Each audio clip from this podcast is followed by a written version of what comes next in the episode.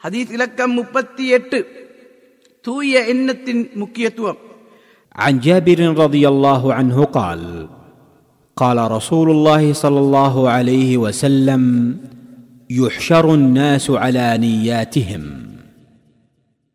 நபி ஸல்லல்லாஹு அலைஹி வஸல்லம் அவர்கள் கூறினார்கள் மறுமையில் மக்கள் அவர்களின் எண்ணங்களின் அடிப்படையிலே எழுப்பப்படுவார்கள் அறிவிப்பவர் ஜாபிர் ரதியல்லாஹு அன்ஹு ஆதாரம் முஸ்லிம் இபுனு மாஜா.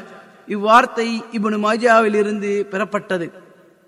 அறிவிப்பாளர் பற்றி முப்பத்தி இரண்டாம் நபிமொழியில் கூறப்பட்டுவிட்டது. ஹதீஸிலிருந்து பெறப்பட்ட பாடங்கள். ஒன்று இஸ்லாத்தின் நீயத் எண்ணம் மதிப்பு முக்கிய என்- நீயத்தின் மதிப்பு முக்கியத்துவம் சிறப்பு பற்றி இந்நபிமொழி அறிவுறுத்துகின்றது. எந்த ஒரு நட்கரமும் அல்லாவுக்கென்றே தூய்மையான எண்ணத்தில் தான் தங்கியுள்ளது. இரண்டு எண்ணம் என்பது ஒரு செயலை செய்யும் போதே அவனை நாடுவது அதை நாடுவதாகும். பிறகு செய்வதாக நாடினால் அது உறுதி கொள்வது எனப்படுகின்றது. நீயத்தின் யதார்த்தம் குறிப்பிட்ட ஒன்றை செய்யும் போது நாடுவதாகும்.